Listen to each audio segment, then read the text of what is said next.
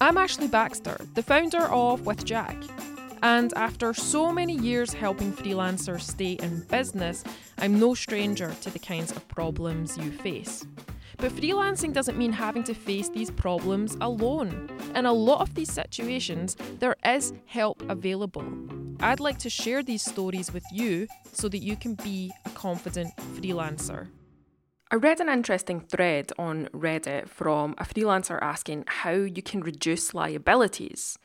And having looked through our past few claims with Jack, I have a couple of suggestions. Now, I've omitted the obvious ones like having a contract and getting insured because after like 50 odd episodes, we've done those to death.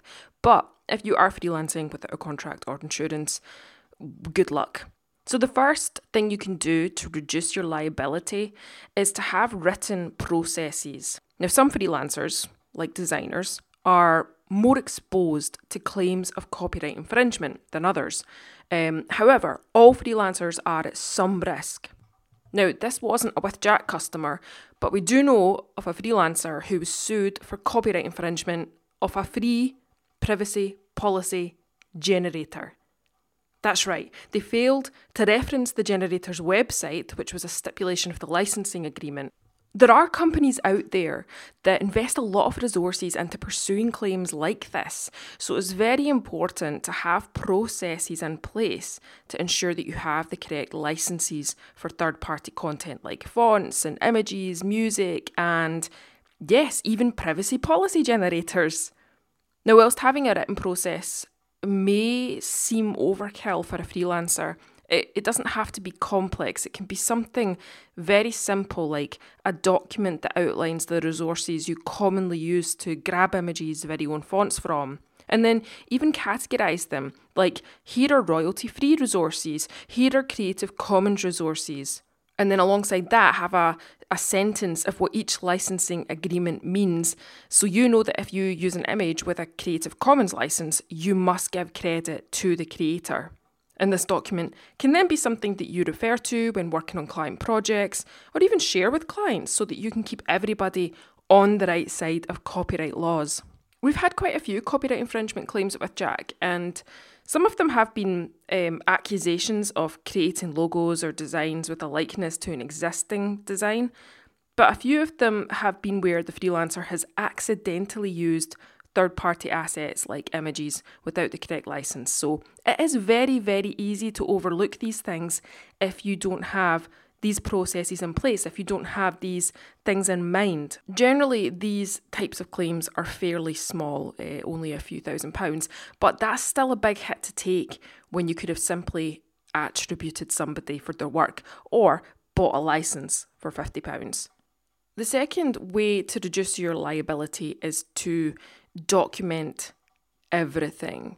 Now, I learned this the hard way when I was a freelance photographer. I'd done a job and the client wasn't happy that I didn't get some of the photos they wanted, but in my defence, during our pre shoot meeting a few weeks prior, they'd actually said that they didn't want those photos. However, it was very hard for me to highlight this because it was a face to face meeting. Uh, nothing was recorded, nothing was in writing, and it was a case of, well, he said, she said. So going forward, I changed my processes to reduce the risk of that happening. I'd send clients a form to fill in about the shoot, and I would collect as much information about what they wanted and what they didn't want in writing. And this made it easier if a client queried why a photo wasn't included. I could then reference the form that they'd filled in to show that it wasn't something they said they wanted. It's not just the, the job spec or details around the project that should be documented. All client communication, sign off and work like designs, copy, etc. In fact, some of our policies, uh, depending on what it is you do, um, actually require that that's a stipulation of getting insured. Having all of that stuff documented will do you a world of good if a client ever starts to grumble about your work, um, because then it's a case of referencing something that they've said or agreed to, or showing that they signed off on the work, which illustrates that you've done your job and hopefully puts the situation to bed. If things do escalate and the client asks you to get on a call with them, don't be afraid to say, please can you put any concerns about the project in writing to me? Because Again, on a call, it's difficult to reference if you end up having to get the insurer involved.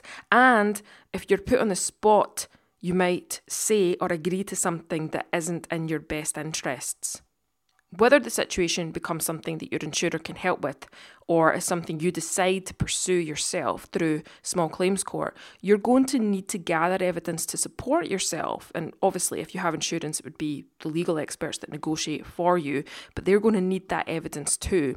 And that's why it's so important to document everything throughout the project.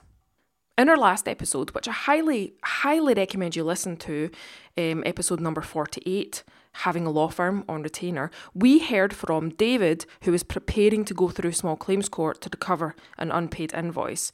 And one of the pieces of advice he gave was to document everything to show that you've done the work, to show that there was an agreement in place, to show there was a good relationship. If you can show the client, hold on a second, that was something you agreed to or asked for. If you can show that you've adhered to everything and it's in black and white, it will be difficult for them to argue with that, and it's very unlikely the situation will go much further. If it does go further, well, that's why you have insurance in place, or you should have insurance. So, to recap, I didn't cover contracts and insurance in detail because we have covered it plenty in past episodes, but those things help to manage problems that do arise. There are industries that invest a lot into pursuing copyright claims, so be mindful of this when using third party assets.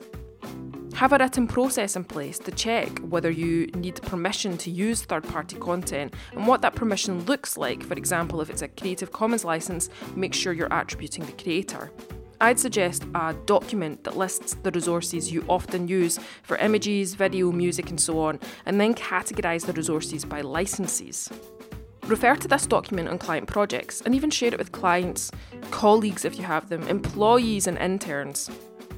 Document everything the job spec, details around the project, all client communication. Make sure you have confirmation of clients signing off on work.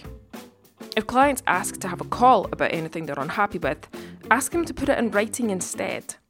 And if things do escalate via small claims court or your business insurance, you'll need to gather evidence to defend yourself. And this is why it's important to document everything throughout the project. That, and the fact that if you can show that you've adhered to everything in black and white, it will be difficult for the client to argue with that, and it's unlikely the situation will go much further. I'm Ashley, the founder of With Jack. Thank you for listening to Unsure Insure. If you enjoyed the episode and you did learn something new, then tell a friend and leave a review.